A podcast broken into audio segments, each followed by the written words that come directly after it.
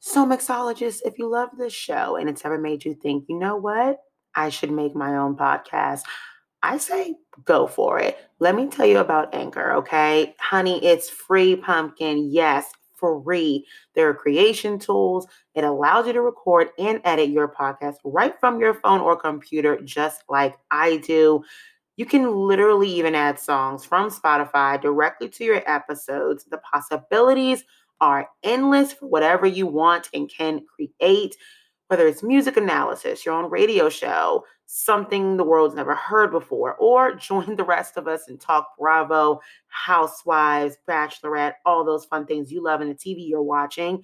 Anchor will distribute your podcast for you so it can be heard on Spotify, Apple Podcasts, many, many more all the girls will be able to hear you no matter what or wherever they like to listen. You can make money from your podcast with no minimum listenership, pumpkin.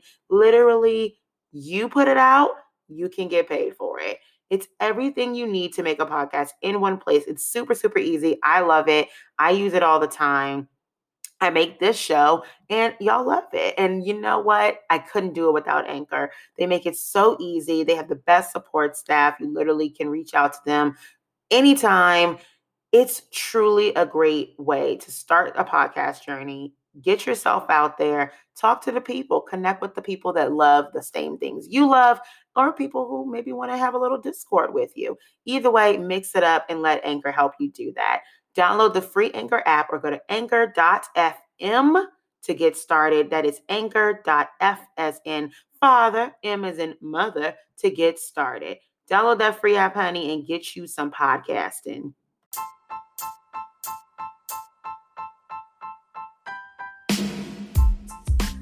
Hey y'all, I'm Mani and you're mixing with Mani, okay? Welcome to my weekly mixer where I take your favorite Bravo shows, TV news, and hot topics, mix it with my opinions and some of my friends' opinions, a little shade, and sometimes a cocktail or two. I'm bringing in my POC perspective to shows we all love. Let's mix it up.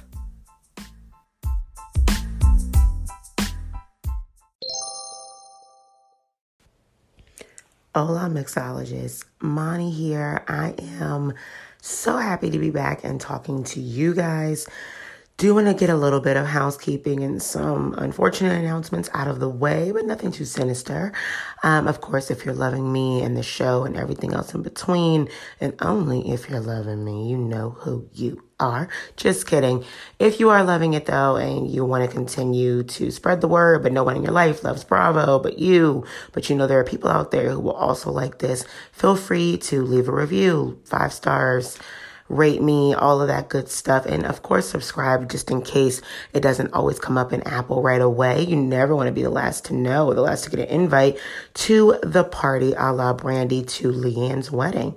Um, I would also like to let people know that I did not get around to watching Shahs this week. I know I'm so, so sorry. Honestly, I liked Family Karma so much. I, I mean, it was also like the lead in from Atlanta really helped me because I was already watching Bravo on a Sunday night while I do laundry and everything else.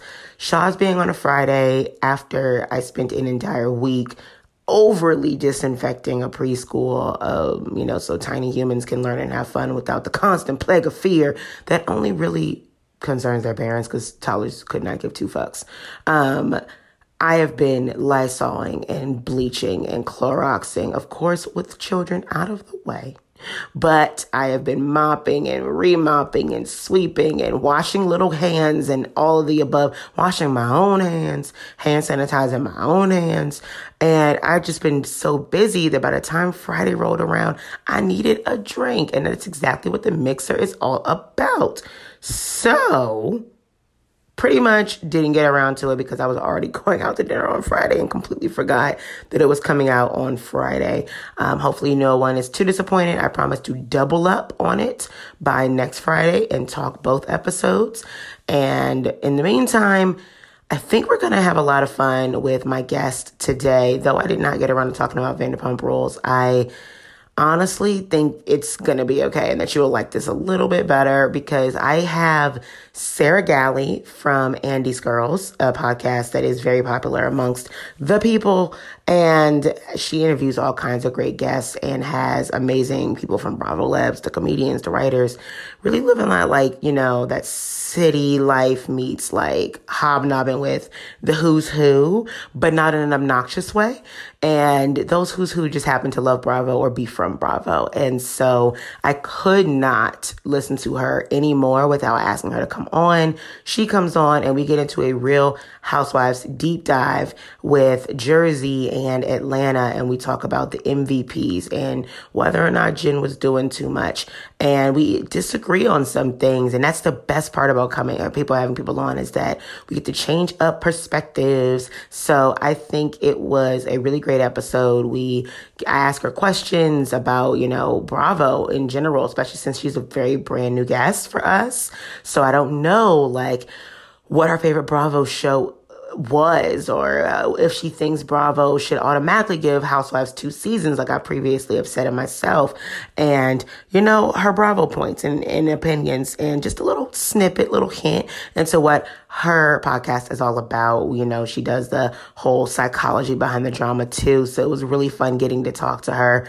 And I think you guys will enjoy it and without further ado, I am going to introduce you to Sarah Galli from Andy's Girls, and that'll be coming up next. And I promise next week I will do a double dose of also having someone on who's caught up with Vanderpump Rules so they could talk to y'all about all that bullshit, but it seems like it pissed y'all off again this week. So shocker. Good to know they're consistent. Thanks, Lala, for that. Um, other than that, we get into Jersey and Atlanta and even do a little shout out to Family Karma, which I believe I'm going to start covering after episode two. Um, and then I'll cover the pilot and the second episode just to make sure that I'll keep up with it, but I'm pretty sure I will. So without further ado, let's jump right in and mix it up with Sarah Galli from Andy's Girls. Boom. All right, hello, party people and fellow mixologists. As promised, I am back and I have the incomparable Sarah Galli with me, joining, joining our mixer and hailing from one of the most exciting podcasts you will ever listen to next to mine in a day. Um, Andy's Girls, literally so much fun in a podcast. She talks all things Bravo. She gets down with actual housewives and Bravolebs from all of your favorite franchises. All the girls come by, comedians, writers, and uh, most recently, I think I listened to it this morning. Andy's actual main girl, Darryn Carp, who's constantly behind the bar. If you ever watch Watch What Happens Live, she also has her own podcast, stuff like that. Um, we also like to discuss plot and psychology behind the drama over here on my show. So, who better than someone who does that regularly on their show, like Sarah? And I love that you call your show a cross between Iyanla Fix My Life and C SPAN. That yes. is the greatest matchup I have ever heard. If, eh, honestly, welcome, Sarah. Thank you so much for coming on. Thank you for such a generous intro. I guess we're done. That was it. Yeah. Oh my god. You know, it's like gonna people are gonna see that it's like a you know hour long podcast and they're gonna be like, wait, no, because really we could go home. We all could go home. Okay, that's pretty much all we need to know. Forty to forty five more times and you're good to go. Yeah, and then that's all you need. I do have some questions for you, especially because you are one of my newer guests that I've had. I've had lots of people in rotation. Some people that I've talked to have been like, you know, Sarah is great. And I think you did a episode with Megan O'Donnell from Bravo Happy Hour, whom I adore. And I fell in love and I was like, oh, I'm in. So I had to bring it to the people over here so that we could get a little, just a little taste of what you've got going on over there. So I do have a couple of questions for you. Yeah. Um, to kind of give people a little sense of, you know, what you what you got going on. That sounds great. All right. So would you consider yourself a Bravo expert? Yes. Okay, yeah. So me too. I know such pointless information about Bravo and remember the most mundane of details ever. And oh, I think yeah. it'll come in handy one day. I mean, I think it comes in handy for both of us now, using, you know, podcasts to kind of express and deepen our mm-hmm. appreciation of all things Bravo. Um, exactly. Yeah, I started using the phrase Bravoholic several years ago because I couldn't figure out another way in which to categorize my ever evolving but always heightened appreciation for all things um, Bravo from, you know, talking with fellow Bravoholics to talking about Bravo with Bravolebs to the fun fusion of folks who may appear on Bravo who also watch Bravo.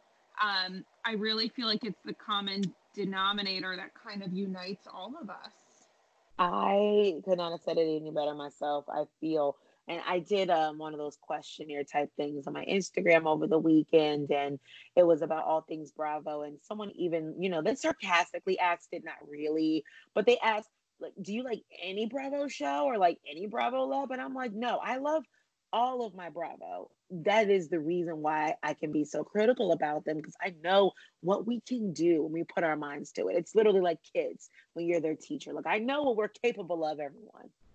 That's right. I mean, if you love something, you want it to be as good as you can. So I think that comes in, you know, when we have maybe subpar seasons of a housewife franchise or someone mm-hmm. who was such a sensation who's kind of falling off. I mean, that's the only way to not just judge, critique, and discuss current shows, but also compare them. I mean, I'm one of those people I don't personally understand how someone can skip a season of a franchise and then come back to it. I know that, you know, Same. for example, with with Orange County, I've heard from many people that are like, "Oh, I can't watch it with Tamara and Vicki, and I'll come back when they're gone." And I think, well, how can you appreciate a great season if you haven't survived the lackluster ones? I could not agree more. Oh my God. That's those are the words that I've been missing and that I've been like rumbling around and mm. circling the drain on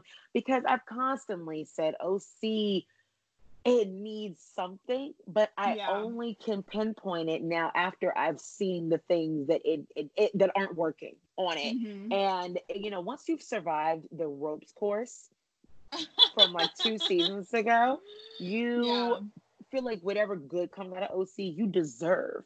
Mm-hmm. You worked for mm-hmm. that. It's like eating, putting on your yoga pants to go for a run in order for you to go to like happy hour that night, but then you never get to the gym or you never get to the run. So you just go to happy hour anyway. So you didn't really work for it, but you still deserve the happy hour, sure. But I just feel like we are owed a better OC now, just a little bit more because we stuck by as all the Michigas has gone on for each of these seasons that quite frankly were a little bit more homework to watch mm-hmm. but we got through them yeah and i think you know staying on the orange county train um, to borrow one of kelly's uh, favorite pieces of transportation um, i really think that this season of orange county was kind of it it felt like a bit of a reward for us for sticking by after last season. I really think that there were so many interesting dynamic relationships at play. I mean, I could think about Gina and Emily's fight forever and talk about that forever and ever. Amen.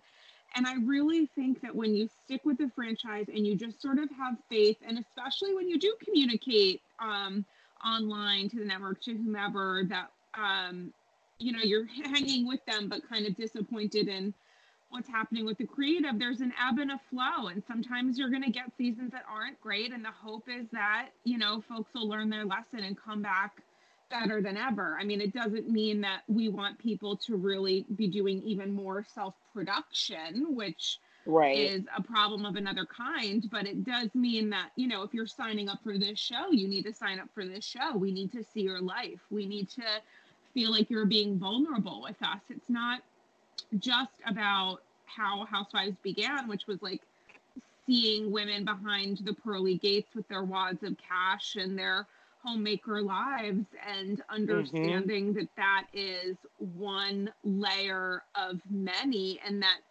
you know, these women are struggling just like everyone else. It's just at a different level and on a different stage. And, you know, as housewives have evolved, the way that they are showing off their wealth or what they want us to believe is wealth or family or relationships or whatever, that's definitely different from you know the journey of housewives og but i do think that at its core the franchise has stayed the same which is understanding relationships that these women have with each other their husbands or partners their kids and also at the end of the day kind of just with themselves right i think that seeing the evolution it kind of gives me it's why I've always been so hesitant to say how soon do we need to really get rid of someone. I don't mm-hmm. really like the idea of, of OGs or veterans all the time because a lot of times it feels like we've seen so much of them and we've evolved yeah. and grown with them that there's very little that they can do that I don't feel is always authentic. And yeah. then I'm also like, I don't like one season housewives either because we don't know you yet. And yeah. I don't want to get rid of you. You could be so much better later you know, with the exception of like Lizzie Rovsek, who, who I did enjoy. Mm-hmm. And they mm-hmm. kept bringing her back and sending her away and bringing her back. And I'm like, you know, mm-hmm. sometimes it's great, sometimes it's not. And same with Lydia, that was not great. But Lizzie, yeah. I enjoyed. Like, there's always some one season ones that you're like, were you really just boring or did we just not get a chance to know you? And right. that's yeah. something that I feel like we don't always get an opportunity to. I think everyone should get an automatic second season if the show is renewed. And that's just my opinion. I think that we see with Jersey, Jennifer and Jackie, the response to both of them has been so overwhelmingly different. And we'll get to Jersey in like one second. But Jackie was beloved her first season and Jennifer was mm-hmm. like a little bit harder for people to get into. But then this, mm-hmm. they're both of their second seasons. It wasn't that Jackie wasn't beloved, but she was seen as a little bit more subtle this season, whereas Jennifer was more like there are a lot of people who got behind her who were like, you're really kind of driving the show. She does a decent job as a housewife. She had complexity. There was more family, you know, situation that we got into that people could really relate to. And we would not have gotten that if they would have canceled either of them based on either mediocre reaction or, you know, just simply not being as entertaining as a table flip season one. Yeah, no, I hear you. I mean, I I don't know that I agree with an automatic second season, and I think that they've even run into that problem when they bring back returning housewives when they sign these mega contracts, and it's like, wait, what happens if this doesn't work out? I mean, there are some like what we're seeing with Denise. Yeah, exactly. And there are some housewives who've who've been a one season wonder where I'm like, well, fuck, I don't understand why they weren't. Oh, can we swear? Can I swear? Oh, yeah, please. Oh, love it. Do okay. all that. Um, I mean, um, where you know, with like Claudia Jordan in Atlanta, I still, for the rest of my life, will not understand why she didn't get a second season. I thought she was such a fantastic housewife and had so much to offer. But then there are other housewives where I don't know that I could survive another season with the hundredth housewife Peggy on Peggy number two on Orange County, or a right. repeat of um, the Marcheses and the twins and jurors. Like I don't think I could do it. Like that. That's where it's like, okay, maybe I do understand a little bit of the like, how do you sit through, you know, how do you skip um, mm-hmm. terrible seasons? Because I think that no, I would been, agree yeah. Because I definitely feel like with Kim Fields, for instance, that was so yes. ridiculous. That's a, yeah, that's a great it, example. It kind of broke my heart because I was like, I don't need this. I don't need to see her in a light where I don't like her because she was quintessential to my childhood, literally mm. quintessential. And I oh, would really? like to keep her in that lane of Facts of Life and Living Single. My life were those two shows, and her characters are iconic on television, especially in the black community. Living Single is like a mecca of television. So I'm like. I don't need to see you here where you're not performing on a stage that I already enjoy. Like it, it, was like too weird, too much of a mix up. And but to me, that's also like a casting problem. I'm like, we probably never should have gotten her on the show in the first place. And this is why I always say big names don't always deliver big things because just because you have a name that people recognize doesn't mean that you're going to give me what I need for this platform. Case in point, totally. I think Denise Richards is not going to enjoy this platform anymore.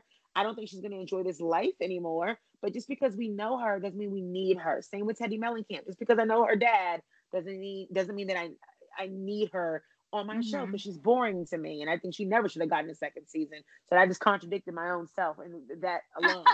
I saw the writing on the wall with Teddi like episode two of her, but mm. you know, we will never know. I think it's just like a constant chemistry thing and you know, having to see who has chemistry on screen, who's gonna do well on screen. And some people play it safe their first season, and some people go over the top, and we will never know until we suffer from it. oh, I completely I, I completely hear you. I did want to shift gears a little bit because I always wanted to know. I love that you start your show a lot with your tag with the tagline. That is so exciting to me. What would your Housewives tagline be I- I- today?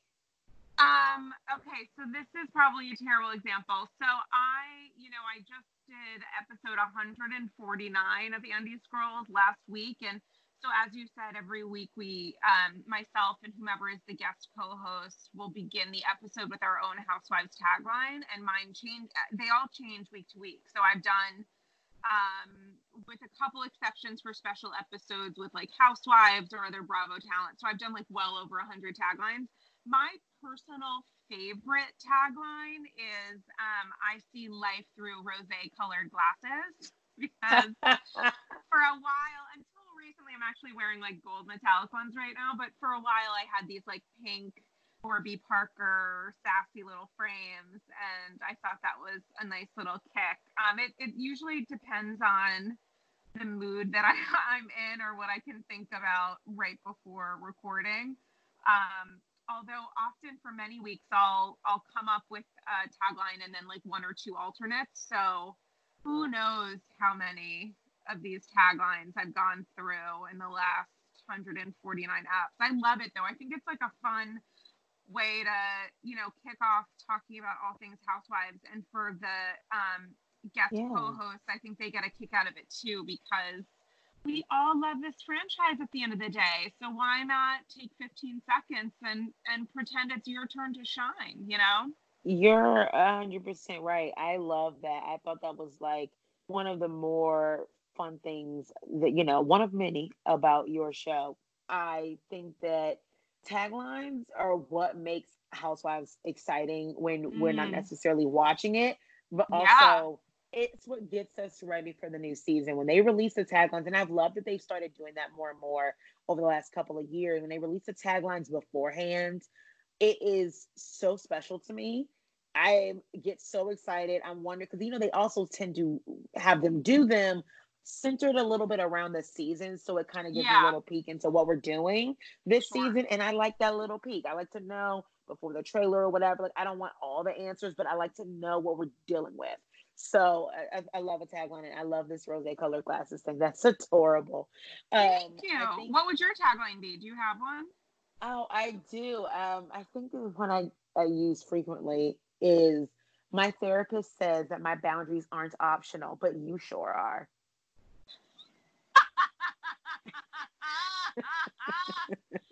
wow, that is, I didn't know the ride that we were on, and then I chuck it and I loved it. That I'm glad. A plus plus. That's great. Thank that's, you so much. Really I love that one. I'm really proud of that one um i've been saying things like my boundaries aren't optional for like at least years especially since i've been in therapy and to mm. throw it mm. into a housewife's standpoint of like they're all optional friends to each other and they treat each other like they're optional every single season so mm-hmm.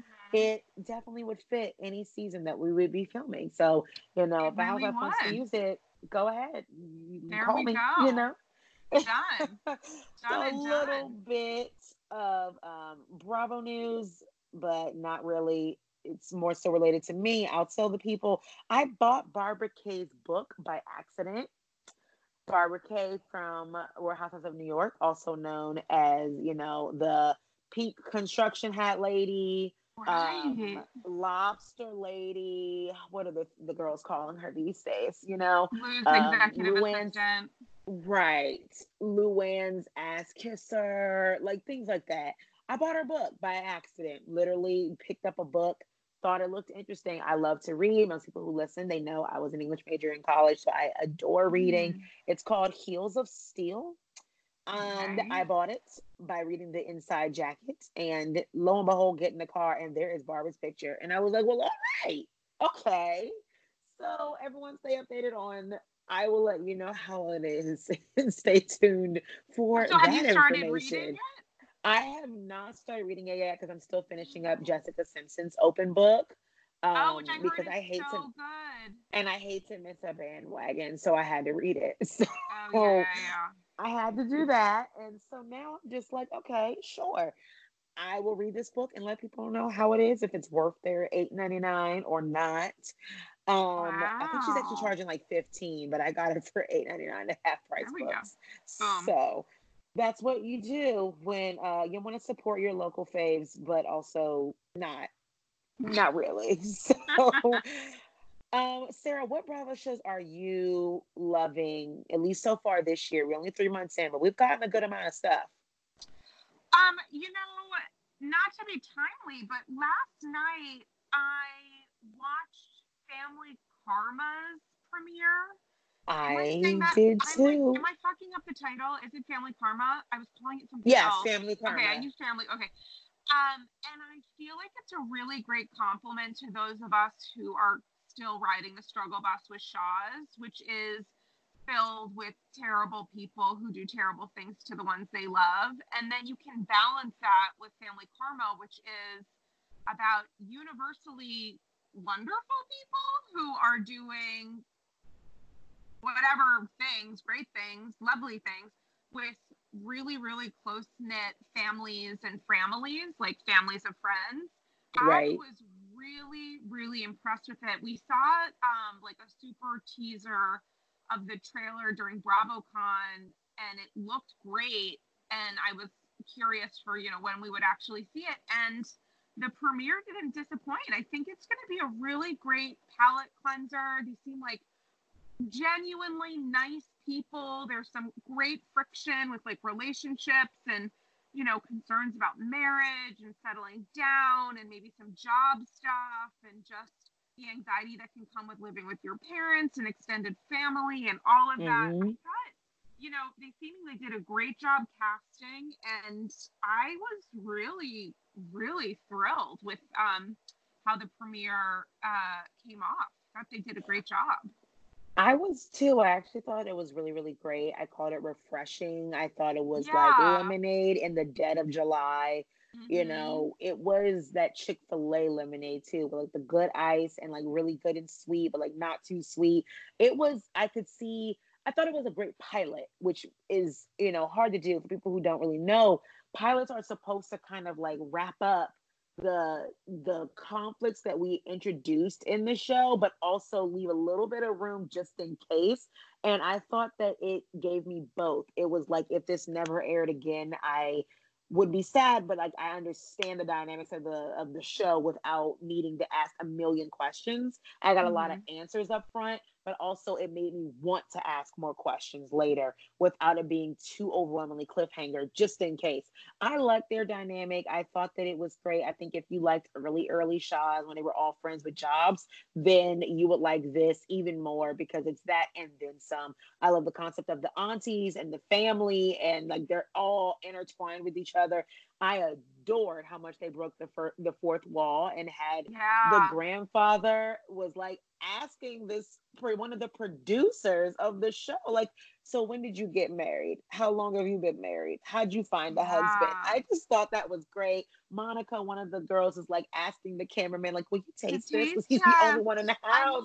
and i'm like this is so cute. It, yeah, was, it was, really, really cute. cute. It was not disrespectful. Like though there were moments of you know obvious contention and stuff amongst moms and things like that. I kind of, I just, I dug it. I got it instantly. I think we're gonna have a good time with that show, and I'm kind of glad it got the spot after you know Atlanta because I was a little nervous because Shahs got moved yeah. back to Fridays, and I call that the Bravo graveyard because it things is, that right? moved to Friday Mm-hmm. I forget all the time things are on TV because I got to go out to dinner. I'm at happy hour. I'm not there. I'm sleeping. Right. I'm doing other things.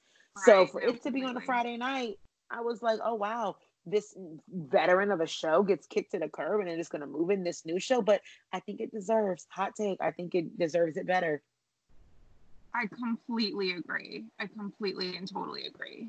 Yeah, I think that it's doing its job and I'm excited to see where that goes. And I also thought Atlanta was great. Um, I do want to backtrack, however, and go over Jersey with you really quick because Please. though it's only part one, I think we have some things that we could at least work with, you know? Mm-hmm. Overall impression of Jersey, part one of the reunion, part one of three parts. And I say that and emphasize that because I think it's going to be important later. Yeah, I mean, I I said this on this week's Andy's Girls um, it, I got a sort of similar. I had a kind of a similar experience to watching uh, from watching the first 15 minutes of Jersey Part One with the first 15 minutes of Dallas Part One. In that, I didn't expect it to pop off as quickly as it did. I did not expect that in the first 15 minutes of Dallas Andy was going to hold LeeAnne to account to the extent that he did. And it, I was like mm-hmm. screaming. And in a similar way, I was not expecting Jen Aydin to come for Melissa and essentially anyone near her physically on the couch as quickly as she did as often as she did. And right, you know, I have a segment on Andy's Girls called Satchels of Gold in honor of Her Holiness Kelly Killoren Bensimon's triumphant exit drama from Scary Island, which are listener submitted questions, comments, concerns. Uh, and I uh, addressed a, a bunch of them on social and a bunch of them during the episodes. And so I said, guys, like, let me know your satchels about Jen Aydin. Like, what are your thoughts? And, you know, I did a poll on IG 70% were team Melissa, 30% were team Jen. And my reaction to that was, I hear you and I understand that you may agree with like Melissa's responses to stuff, but you can't discount that Jennifer's extra wasn't as unbelievably entertaining as it was. Like, regardless of maybe not being entirely successful in halfway referencing the egg subplot as being like manufactured for the show, the way she went about trying to say that with like the you're too self-involved and whatever job blah blah blah i didn't buy i wish she had gone full out with breaking the fourth wall but regardless i was genuinely enamored. I truly laughed my ass off and thought she was hilarious. What did you I, think? I would agree. I know that I'm in the minority. I know that I'm in the no, minority. No, I don't understand. So I did on my. I also did one, um, but it was more like a. I called it. I it on my Instagram stories because I did an entire breakdown of why not only the show needs Jennifer, but the mm. reunion specifically needed Jennifer. It's called Jers mm-hmm. Needs Jen. So it's if anyone wants to go, Jers Needs Jen. Oh, love it. Love okay, it. thank you.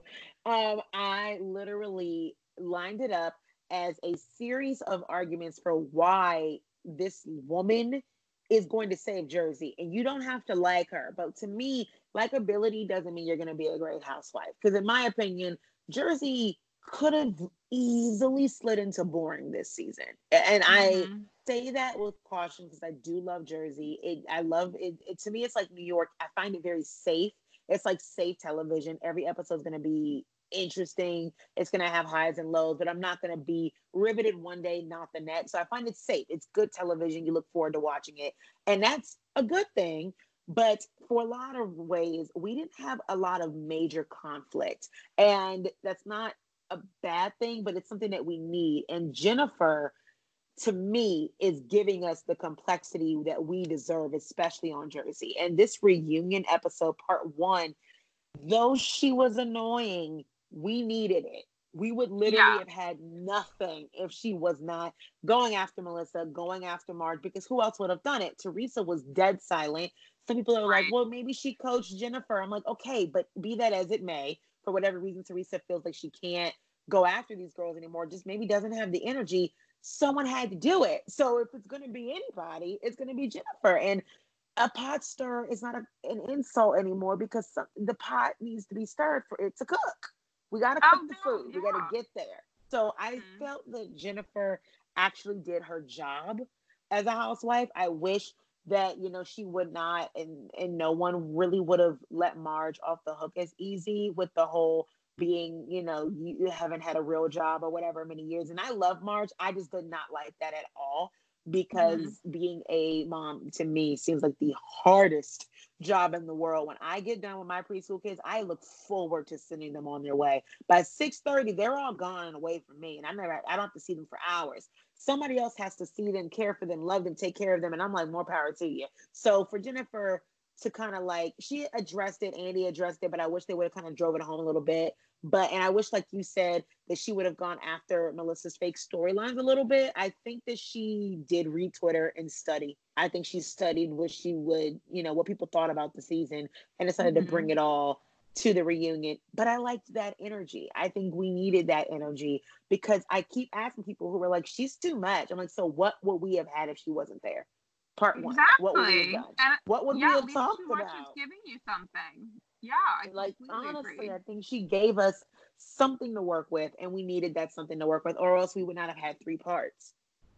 Yeah, and I also think that she is course corrected from her first season when she was trying to be extra in all the wrong ways, and it was just coming off as like forced in a kind of dispiriting, not depressing way, but just like a little darker. And this year she's brought, you know, like with the dumb sunset bullshit in Oklahoma and everything else. And this year she's mm-hmm. kind of mm-hmm. embraced the light aspect to her often kind of manic energy.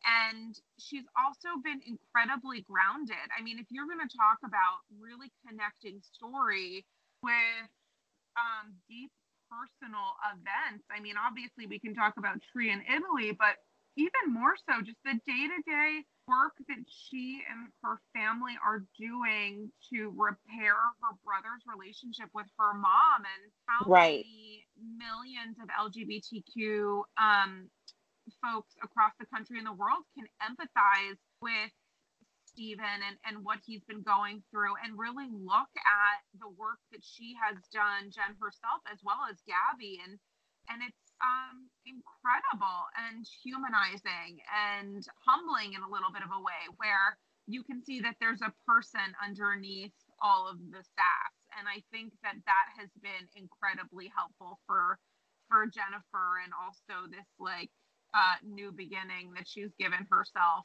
um, you know, for her second season.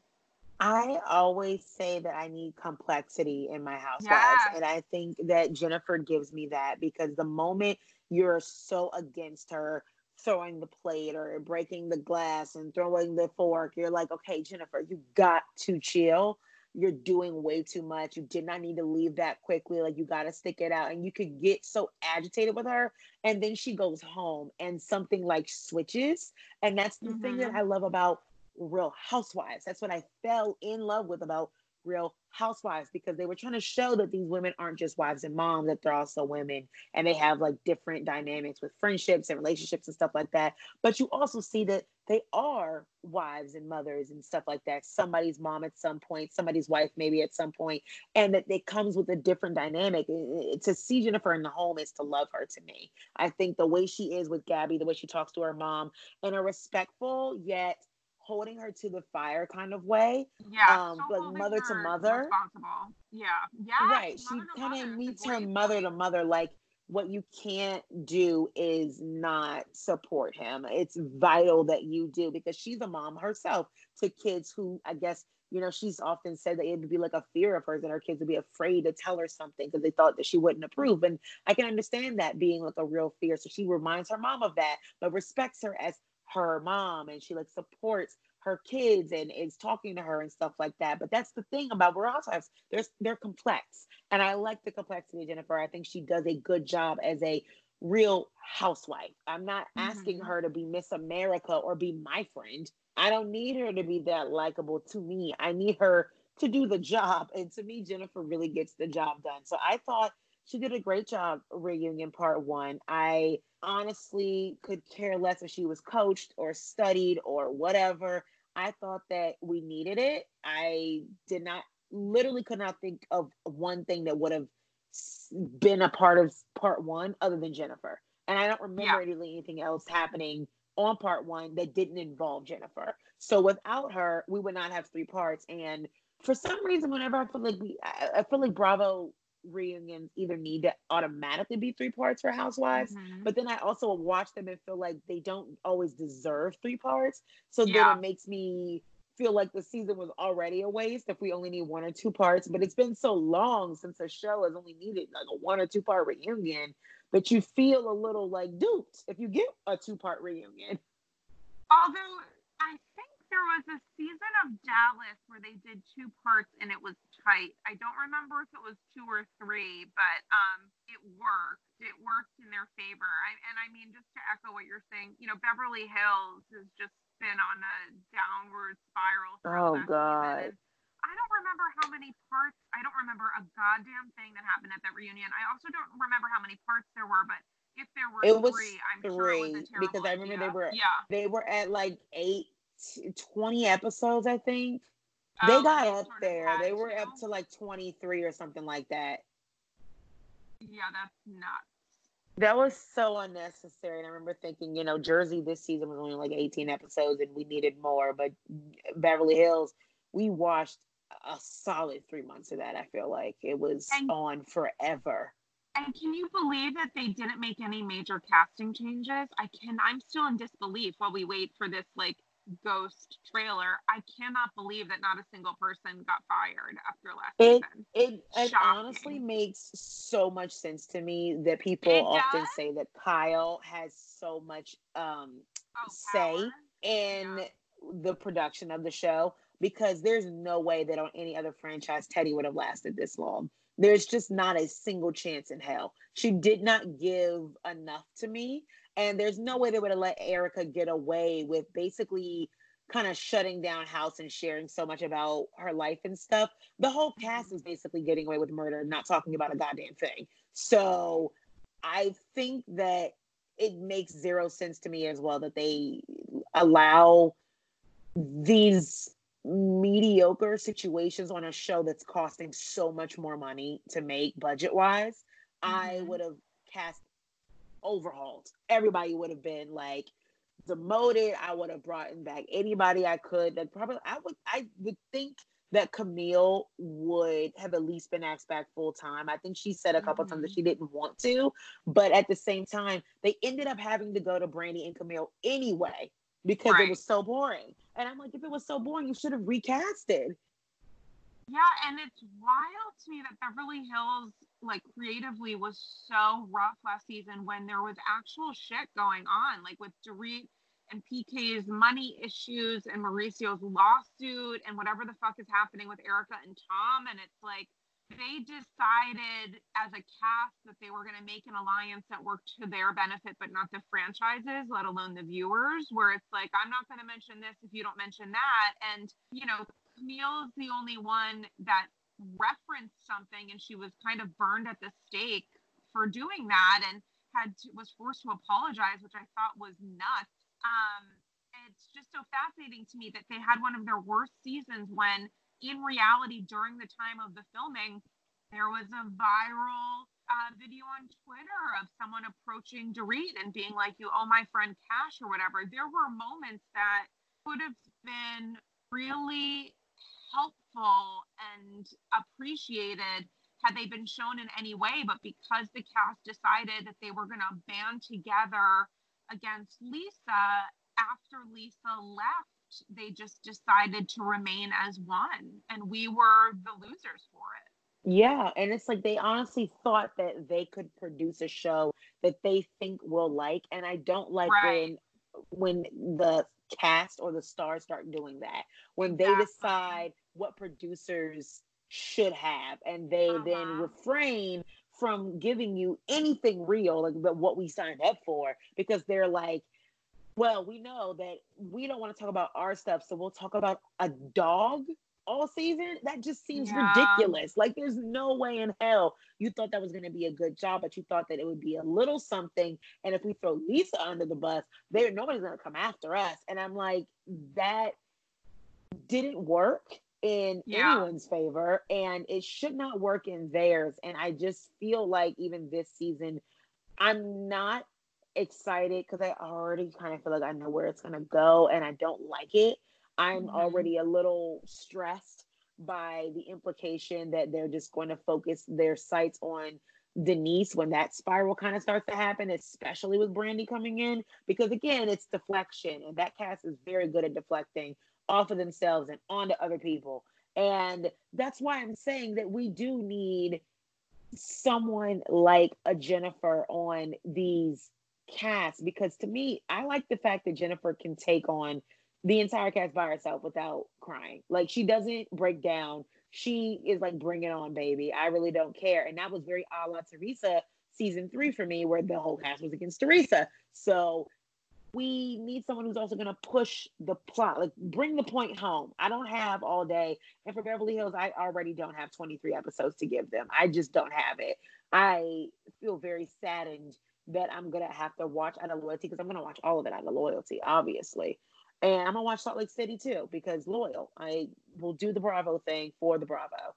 Mm-hmm. You know, mm-hmm. whatever they need from me, I will give them. But when they do start self-producing and stuff like that and, and, and forming these alliances and stuff, I'm just like, you don't want your job then. Because if I did that and didn't perform my job because I thought it wasn't in the best interest of me, I would be fired.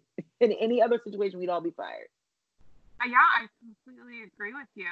Um, what's interesting to me about Jen Aydin is I've noticed that a lot of Bravo fans and viewers who are specific loyalists, like for example, a lot of tree huggers, used Jackie, a photo of Jackie and Tree at some signing several years ago as an example that Jackie shouldn't be on the show because she's like quote unquote just a fan. And I find that fascinating because we've reached a point of Housewives where this is an established franchise, essentially an empire. The creators and OGs had no idea, you know, even for franchises that were joining later until we got to the point with like Dallas and Potomac, where people un- pretty much understood what they were signing up for. Um, and I found it fascinating that people would kind of use that as some way to make fun of her as like a negative connotation that this was someone who at least recognized Teresa, if not was a viewer. And Jen Aydin is actually an example of like the next generation of housewives who are women who watch the show and understand the show. They have the benefit of knowing essentially what they're signing up for um, and who they're signing up to film with and have kind of studied it. Like I look at Jen Aydin's performance in the reunion, obviously it's extra yada yada, but from a performative aspect, it felt like someone who was growing into a role that they had long aspired to have. And I commend her for it. I don't understand. There was a moment at BravoCon where, you know, people were being kind of shady to Jackie during a Q&A and they were saying relatively insulting things to her and one of them was in reference to that pic of her with Tree when she was, you know, the fan and Teresa was the celebrity from however long ago. And saying that as an example that she shouldn't, she's not like good enough. She's not enough of a whatever to be on. And I truly think the opposite. I think this is what is going to happen next. It's difficult to find people at this point who have not experienced or enjoyed the housewives. And frankly, if you're signing up for a show like this, I hope that you like it. I hope that you've watched it. Not everybody is Yolanda, who's like, oh, this was just a fun little lark. You know, I hope that. But also, you... I've never believed the women that said that they never heard of it. I just don't oh, believe oh, that totally. you would spend your time and allow cameras into your home and your kids and your life and your husband, your finances. I don't think you would let people get that close to you if you didn't know what you were signing up for. I just don't um, believe that. Unless I agree with you, unless you are so much of a narcissist that you have no time for it, but want like to look at it in a minutia level of detail. You have heard of the show, you certainly know the network, but you don't feel like researching or doing anything else because you're quite certain that you will become the star regardless. Like I wonder if Kelly Kelly um, Killoren Bensimon watched the show before she joined, noting that that was when did she join? Was it two or three? Two? What season did Kelly two? join New York? I forget. I, I want to say three. three was Scary Island. Oh, maybe okay, so it was three because who are you? Who do you think you are, Madonna? Well, what yeah. whichever season. I mean, I do believe that maybe for some of the non OGs who joined early-ish on, they may not have oh, watched it or watched it in detail. But at this point now, like absolutely, the full cast of Dallas and Potomac watched the show. Um, you know, before they signed up for their origin, uh, you know, for their new franchises. I mean, you're at a point now where it wouldn't be a smart business decision. And also, if you're joining an existing franchise, you want to know who has a relationship with what, what alliance, who is an audience favorite, who isn't. And I think that's, you know, good. right. Especially with like, you know, when they, especially when they recast or they add new people to shows like Dallas and Potomac. Cause I know that, because D'Andra said on, you know, my podcast that that was actually her caveat for joining that the she told producers when they approached her about the show it, originally it wasn't going to be a housewife show and she said well you know if it's on a platform like housewives i might uh-huh. consider joining and i think that speaks a lot of volume because she was literally like make it a housewife show and then we can have a conversation because she knew the magnitude and the, the weight that that show that franchise on bravo especially carries and how long the longevity of a housewife could be. Not to mention, um, Braunwyn told me a long time ago that she openly was a fan, and she was like, "I think I'm one of the one of the few open fans that they've ever casted." Where I was like, "I'm a fan of the show. I've watched the show. This is something I've always wanted to do." And just like what you said, I actually think Braunwyn's performance at the reunion was pretty great because yeah. she it was a role she always wanted to do. So you don't go and and, and, sh- and, you know stink at it. You try to actually grow into it. And I think that's what something that you know Jen did. And there are just so few women that it comes that authenticity comes so naturally to. Uh, even though they're good people, I mean, there are so few franchises that each woman is so different and so themselves, good and bad, and indifferent that if basically they can be themselves without necessarily like for instance i don't really know what atlanta needs at this point but i think yeah. that the cast itself is not the problem even though they're the only part in motion if that makes sense like there's nothing else there to really change you could i don't somebody asked me yesterday what my dream atlanta cast would be and i could pick up the seven women and i i, I couldn't get to seven I can only get to five. And I don't know what that five? says.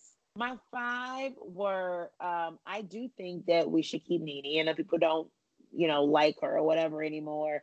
I do think she's over it, but I do think that for right now she's doing a very decent job on her apology tour, but also still being shady and messy as hell. Kenya, Candy, um, I would a thousand percent keep Portia, though we don't deserve her. I think she's the better she is, housewife. She's the best housewife of, of any of any show. I, uh, yeah, I was gonna say I think she's a top notch caliber. She's a different kind of housewife. Like she's yeah. not the same as the others, nor should she be yeah. included in the others. I think Portia has exceeded our expectations. And um, you, I in one of your episodes, um, I think with Darryn Carp, you talked about her evolution and if she was the best evolution of any housewife you know, and I will tell you, yes, the answer to me is definitively and factually Portia is the greatest arc of a character we've ever seen yeah. on a show.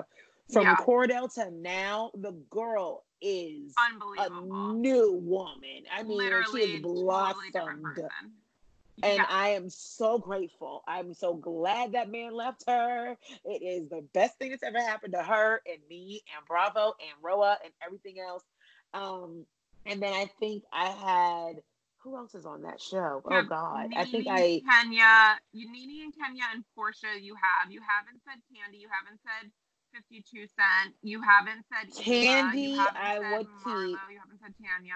Oh, Marlo, I would reapproach for the peach. I think she keeps saying no, but I think that now because of the dynamic of having a family, she could kind of shift gears a little bit and mm-hmm. be um, a peach holder because she said no allegedly in the past because she didn't want a lot of digging into her her her life, like her sugar daddies and monies and businesses and how do you have all this and all that. But now having kids, I think that gives a different dynamic that we can kind of dig into. So I would give Marlo a peach and give Kandi a peach, and I would demote Eva, and I would actually keep Tanya as a friend of. I think she okay. does fine, literally as a friend. She does a yeah. good job as a friend. So, and that would kind of be my cast. And I thought that this, I did totally forget about Cynthia, and I don't know if that's a good or a bad thing. She's been great as a peacemaker in the past. This season, it seems like she's getting a little bit more into the mess. Um, uh-huh. I still just am not. I don't dislike her. I'm just not there with her. I don't feel the stand ship or the hate. And I don't like feeling in the middle with housewives. So with that being said, I mean, she can keep her as a friend of, especially with Kenya and Kandi as well. But I thought that those were all the major players of last night's episode anyway. Yeah, I mean that I think that makes a lot of sense. I I I'm I don't know. Uh, AG listeners would know more uh, because I genuinely don't remember what I said when Eva joined, but I believe I was relatively apprehensive, and I don't think that she has paid off in the way that Bravo anticipating that she would. Um, and I don't. The only thing about her that I like, I think, is that her husband is the only decent man. And I think that's the reason they keep him in her at this point. I think she's the only reason is because he's balanced in the uh-huh. show's, you know, shitty husband. I always say people have often said that Roa has the worst husbands of Bravo. Would you agree with that? Yes. No, I would say oh, we have a Dennis. We have Dennis, Dennis the cheater. Brooks, who's like husband. Well, yeah, faking cancer is like, oh god. But see, Dennis che- cheating on a pregnant housewife, a pregnant wife, or a pregnant fiance, people are really annoyed by. Um, kind of semi blaming her in their therapy sessions and saying she has responsibilities too, which you can fight off, you know, fight about in the comments on your own personal lives. People didn't like that. Mark is literally a piece of shit. Um, yeah, Mark I personally, I think that he might take that cake one day. I really do think he'll take it. And I think Greg is great, but people have a, you know, kind of came after me for saying that I like Greg so much because they think he's also they think that's like NeNe's big art secret thing that, that she keeps talking about the problems that they were having before he got the cancer. And they think that it's him cheating again, because that was the reason that they divorced years ago. And so, I mean, Greg is like a, I guess some people like him, some people don't. Um, I love him though, but then who else is married? Oh, Todd. I don't like Todd at all. Um, for many, many reasons, one of which is how he treats his daughter Kaela, but also I just find his need to constantly open businesses with quote unquote community assets of him and Kandi's to be a response to Mama Joyce and Kandi forcing him to sign that prenup years ago, in which he mm-hmm. responded so angrily about it. I think he just wants to make sure that community property, just in case, he can actually be taken care of because I cannot for the life of me figure out why you would need to open a separate breakfast location of a restaurant you already own and not add a breakfast menu. And I have mm-hmm. gone and I have asked the manager myself that question. They can't figure it out either. Fun fact. Wow. So I am going to do more digging on that now that I'm like relocated to Atlanta. So I'm excited to find out more information on all these little businesses. And um, Mike Hill is like the newest addition, but really Eva's husband is the star. He's the yeah. one who's adopting babies that don't belong to him and loving them unconditionally. Mm, yeah, he's such a mensch. I love him. And his uh, remark, off the cuff remarks that Mark incredibly poorly produced charity benefit um, were staggering. I said he did such an exceptional job. He's like incredibly um, charismatic, grounded, obviously incredibly smart, emotionally mature. Just seems like a really great guy. Yeah, he is, especially for a politician and a lawyer. So, amen. not to say that those people are not, not good people. I just think that there's a level of professionalism and, rapport that they have to have with other people yeah, that he seems to just be really good at. Yeah. Yeah. He seems to be really good at being able to handle people and their emotions in a in a situation like that. And I can't thank him enough for keeping that party moving because so we will discuss Atlanta and you know then I'll let you go and we start this episode that I'm going to rename Mark is a piece of shit part 4 um we started off with the Shady Bunch discussing, you know, Kenya's separation. That would be Marlo and Nene. And this is off the hinge of the last episode where Mark went off for literally no fucking reason after yeah. his own event and started talking about how he was cursing out producers and saying he was done. Yeah. And apparently, then he they announced their separation according to the Bravo notes at the end of the episode. And we find out we get Nene and Marlo discussing that. Um, and then we, you know, kind of go to Kandi and Cynthia checking up on her like good friends do. And we find out that they didn't really announce. He announced, and then she had to announce because he announced. And right. she basically woke up to news of her own separation after a night where he got kicked out of an Uber for being so vile in general, but especially to his wife. To know that the person he was being so aggressive with that he got asked to leave an Uber was to his wife and the mother of his kid. It's so disgusting. I just don't even know why he even still exists. I just someone just take him away from me, and I want to never remember that I knew this man. I mean, and not to be a Debbie Downer, but Kenya has given some um, has said some remarks on in press interviews in the last several weeks that they're like working on their relationship. yeah, she said they're like kissing so nice and, stuff. Yeah, and she said he's like he's being so nice. He's asking about my day, which is maybe the lowest bar I've ever heard. it's like her and Porsha when they explain when they Sorry? explain when I hear Porsha and Kenya explain why they're back with these men, the bar is on the floor. And I have literally named and renamed an episode of my podcast, The Bar is on the Floor, at least four times because mm-hmm. it's so low. The things yeah. I hear them say that they do that makes them sound like they're quote unquote trying. Asking about your day doesn't mean he deserves to be your husband. Yeah. I'll ask about your day right now. Doesn't mean I deserve to be married to somebody. Yeah, and I just think that there's some things that are unforgivable. And I think that his behavior is unforgivable. I think he's a toxic human being with a lot of self hatred and anger and no idea how to be emotionally expressive or vulnerable. And he's deeply manipulative. And I don't think that he is. That's deserving. the Kim thing. Yeah. Yeah, the Kim, the, the Kim stuff I actually wasn't super bothered by. I know the women were like, running with it to make a joke that he like the um the joke of him call I just didn't think it was I think if your name is Kenya and my name is Sarah, some people call me Sarah. I mean not many people. Um but you know it's probably your spouse might. Yeah, I mean possible. I didn't think that was the big deal of it all. I didn't totally understand that. I was more like everything else. The way in which he talked about her, the fact that he ignored her, the complete lack of appreciation or um, respect for his spouse who is also ha- helping him. The fact that he allegedly told her he didn't even want her there, and yet he was recording this for the show. So why would you think that cameras would be present? Obviously, you want the cameras here to show you being such a great guy, and then you freak out on production but if your wife wasn't there, nobody else would be. So I didn't and understand I think that. that was the res- I think that was the response of Cynthia and Kandi being so mm-hmm. over the top when she said he said he didn't even want me there.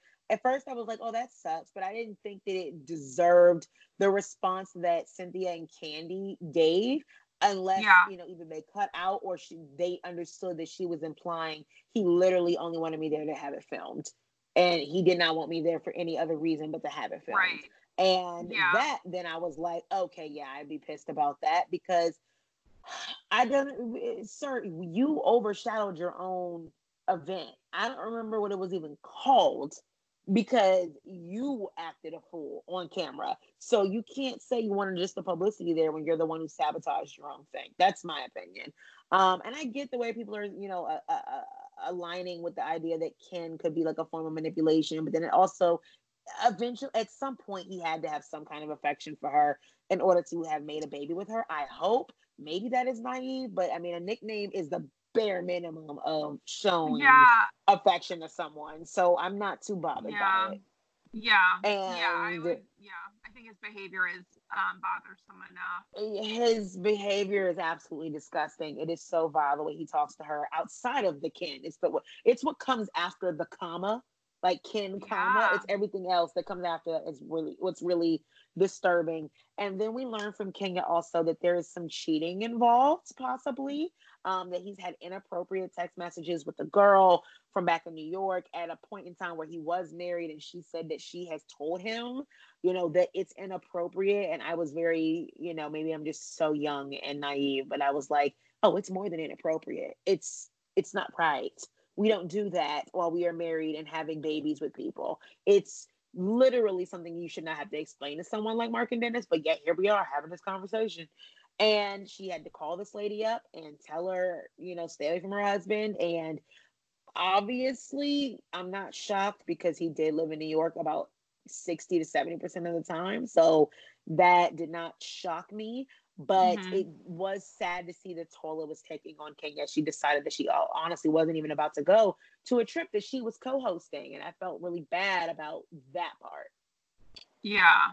No, I agree. I don't I don't think that he was literally cheating on her during the time. I think that what she was referencing was someone that he used to hook up with that for probably very close to them getting married was not sexting him, but kind of like flirting with him and he shouldn't be communicating with her at all. Um At all. of of what she was saying and that was the line cross. It just it just comes down to trust at the end of the day. He had no respect for her and i don't think she had a lot of trust in him because his behavior was so constantly dysregulated and and ever changing I would definitely agree. And they, great, gratefully, they do end up, um, you know, they all get ready to go to Greece, and everyone's discussing, you know, if Kenya, Kenya comes, can we please just try to be nice? I that was actually kind of kind.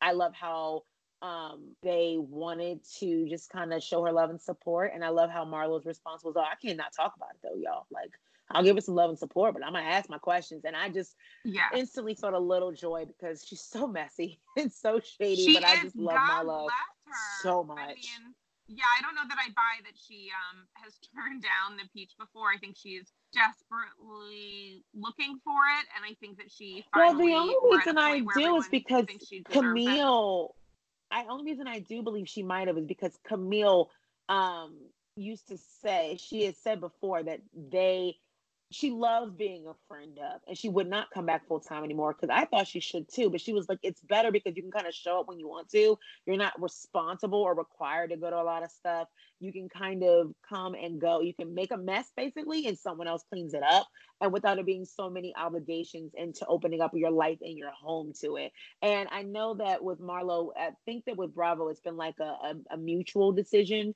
to not really have a peach because as, as much as i've heard that she's denied it i've also heard bravo has stopped asking her because she's unreliable. And Mhm. kandi actually has said the same thing because kandi tried to do a show with her allegedly for like we tv and it was supposed to be all about Marlo, and it got picked up, greenlit, everything, but like Marlo would like never show up, or she wouldn't come, or she would be late, and she would be getting ready still, and she would want her glam squad. She was high maintenance, which I don't know about you, but that comes off very easily on screen that she is high maintenance. Yeah, I feel like this was several years ago, right? Or like a couple years Um, ago, the WeTV thing. It- I yeah, remember it was like two years, two years ago or so. But I think, and she asked Andy the other night for a dating show, so she wants to be the center of somebody's attention. Because she said on. Watch What Happens Live, she was like, "What if we do a show about finding Marlo a man?" And I said, "You know what? I know you're just egging to be, you know, a star of your own show, but at the same time, I would love to see that." Yeah, I mean, listen, I'd love for her to be full time on Atlanta. I think she's more than paid her dues, and she's in a different spot than Camille is. Camille has much more power than Marlo does um, regarding production for their respective franchises, and I think it's it's time. Give her a peach. Give her Eva's. Eva's not using it. Oh yeah, definitely give. She's not using it at all, and I love her and Nene's dynamic together. I think it's hilarious. I think she kind of centers Nene a little bit, brings her yes. down to earth a little bit more. And yeah. Nene, the only constructive criticism she'll take is from Marlo. That's it.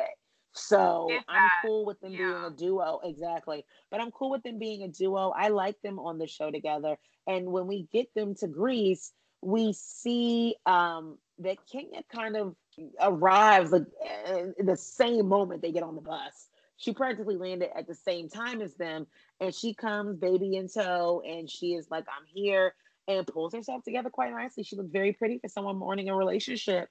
There we go. And I was happy to see her. Um, I think that it is going to be a good trip. I want to go to the Nene and Kenya conversation at dinner and then circle back with something fun being the women's competition for these damn rooms. Kenya and Nene are asked by Cynthia at the dinner at the end of the night to stay back and fellowship. um, sound like an old church lady. It was so funny. And basically, Nene was down for it pretty much because she was asked to be. And Kenya is like, no, I think she was just too sensitive at that time and didn't want to fight or anything and didn't really mm-hmm. want to go down any other emotional spirals with someone else and somebody's emotional problem. But Nene, you know, did not take that too kindly and did not like being shut down or snubbed at the dinner table. So Kenya gets up and leaves, and then they kind of explain to her why Nene was asking and that she was trying. And then Kenya tries to bring her some dessert and offer a peace offering. So basically, what we have is Kenya gave up too quickly, and then Nene gave up too quickly right after that. Do we think that either of them are right in having given up so quickly, or should they both try a little bit harder? Should Nene have been flexible after Kenya came out and brought the dessert and everything and tried to reestablish a connection? Yeah, I think that Kenya's overall gut instinct was I don't want to go anywhere near talking to you about anything because I don't feel safe being emotionally vulnerable. And but the way that she went about doing that was to respond to Nene's like respectful moment um, with like the passive aggressive thanking everyone but her. And then the fellowship mm-hmm. stuff, I think she just doubled down on um, again being passive aggressive and instead of just saying listen i know that we have to talk. I know that you have gone through a lot and could uh, essentially like teach me a lot. I just don't have the capacity emotionally or otherwise for that right now. And you know she she react kenya reacted poorly and then nene closed the door um and obviously with a dead ball. from there. Yeah literally Nene, once she had the door, you know, kind of slammed in her face, she decided to deadbolt it, seal it shut, board it up, and say, you know, fuck her. And apparently the answer is still fuck her. So, a uh, little spoiler into how that went after everything else. Um, I would, I, I 100% agree with you. I do think that Kenya was right to feel like she was not emotionally safe. It was like a knee jerk reaction, and I can understand that. I don't like being put on the spot with someone that I don't like either. Um, mm-hmm. and so I kind of get it, but at the same time, you know, Nene was then right in the same respect that she was snubbed and still tried to be like, hey, I'll sit down and fellowship with you. So I can kind of get that she didn't want to be embarrassed twice in one night and didn't want to deal with it because it wasn't even something that she felt that she had to do, something that she was doing for a friend, doing it for Cynthia. And she understood, she was the one who led the charge of Are You Okay? So I think she did do her try hard. She did a good old college try. So um, I'm kind of don't fault either one, and so I guess we'll just see how that plays out. Especially, you know, now that we'll see after very their very first night how all the dynamics are after one night of being in this beautiful, fabulous villa in Greece, where they all basically had to compete like little children for rooms. And I don't know about you, but do you like the whole trend of grown women competing or fighting each other for rooms? Um, really think about it. I don't think it's necessary for anything, and I think it's pretty much inorganic at this point, aside from uh, Ramona and Sonja being actual oh, that's so. Monsters. That's it. That's um, real. with everybody else, I don't. I don't buy into it. Maybe a little bit on Beverly Hills when LVP was there, but otherwise, it's kind of six of one, half dozen of the other. It, it, it doesn't it's not a, a big deal. And also, I didn't think that place was as um, fantastic as I thought it was going to be. So there seems Ooh. to be a, a pretty big difference between like the master suites and the brick wall. Um, yeah, that was not cute to begin with, but um, I think that they would have like had a great time in Santorini or something where you do get the picturesque idea of you know like the heavenly vacay right. all in Greece. But um, yeah, I didn't, I didn't, I don't know, I don't know how much of it I buy, but I also wasn't there, and maybe they were all really obsessed with getting like the A plus plus space. I just prefer, I think, a little bit more of the everyone can kind of take it up with each other where they sit versus the putting names in a hat or in this case eating sardines and live octopus or like the the the field day to get to the rooms is like a little much yeah. for me but yeah. i will say it gave me the happiest moment of the entire episode, which was when Kandi did not even finish getting out the instructions of whoever gets into the pool and Porsha uh, just takes off. And I'm like, the woman deserves a medal. And then yeah. her confessional we cut to, and she's like, uh huh, I got this go naked hair. I mean, it, it, gets better. It gets even better when it's wet. So I had no problem. Go get it. Yeah. And I was like, give her a trophy. Like, she's just an icon to me. I yeah. absolutely love Porsha. I think she was the best of the show. And that's really hard to do when Atlanta is full of heavy hitters. It's full of all stars. So, you know, to stand out on a show like that, I just cannot commend Porsha anymore. She really puts in her work. And I could not thank her anymore for it. Porsha, if you ever listen to this, we thank you for your service. Amen. And with that being said, Sarah, I also thank you for your service and for coming on to my show and talking with me about Andy's Girls. Well, thank you. This was so much fun. I had a complete blast. Thanks for asking me. I loved oh, it. I'm so, so glad. Uh, so please tell everyone where they can find your socials. I know that if you aren't already subscribed to her podcast, you pretty much can listen to it anywhere you can listen to mine. So that's your your Spotify's, your Apples, your SoundClouds, all that good stuff. So go do that. And while you do that, keep your phone open so Sarah can tell you where to follow her on the things. Yeah, thank you. Um, Twitter at Sarah Galli Instagram at Dame Galli, D A M E G A L L I, and I do polls and ask for listener input throughout the week on that. And then um, Andy's Girls can be found, as you said, wherever you listen to your favorite podcast. And it's really kind of, it's not a recap show, it's discussing all things housewives, how they touch our lives, and really getting into the psychology of it all, the choices that these women make. And why they do the things that they do and um and it's a lot of fun. So thank you. I this was a this was a real this was a lovely turtle time. I'm so so glad you enjoyed. People yeah go follow sarah. I love her instagram. You will see random great posts like some funny and then all of a sudden you'll be like oh my god that's a Stassi Schroeder with her. Okay cool. Um and it's a really good time and that's what we love eh, you know especially when you want to take a break from the occasional meme that i like to post when i'm not taking care of you people's tiny children. That being said thank you guys so much for listening to another episode of mixing with mani i am your host mani and you can of course follow me anywhere on the twitters the instagrams at mixing with mani m-i-x-i-n-g w-i-t-h-m-a-n-i and i will talk to you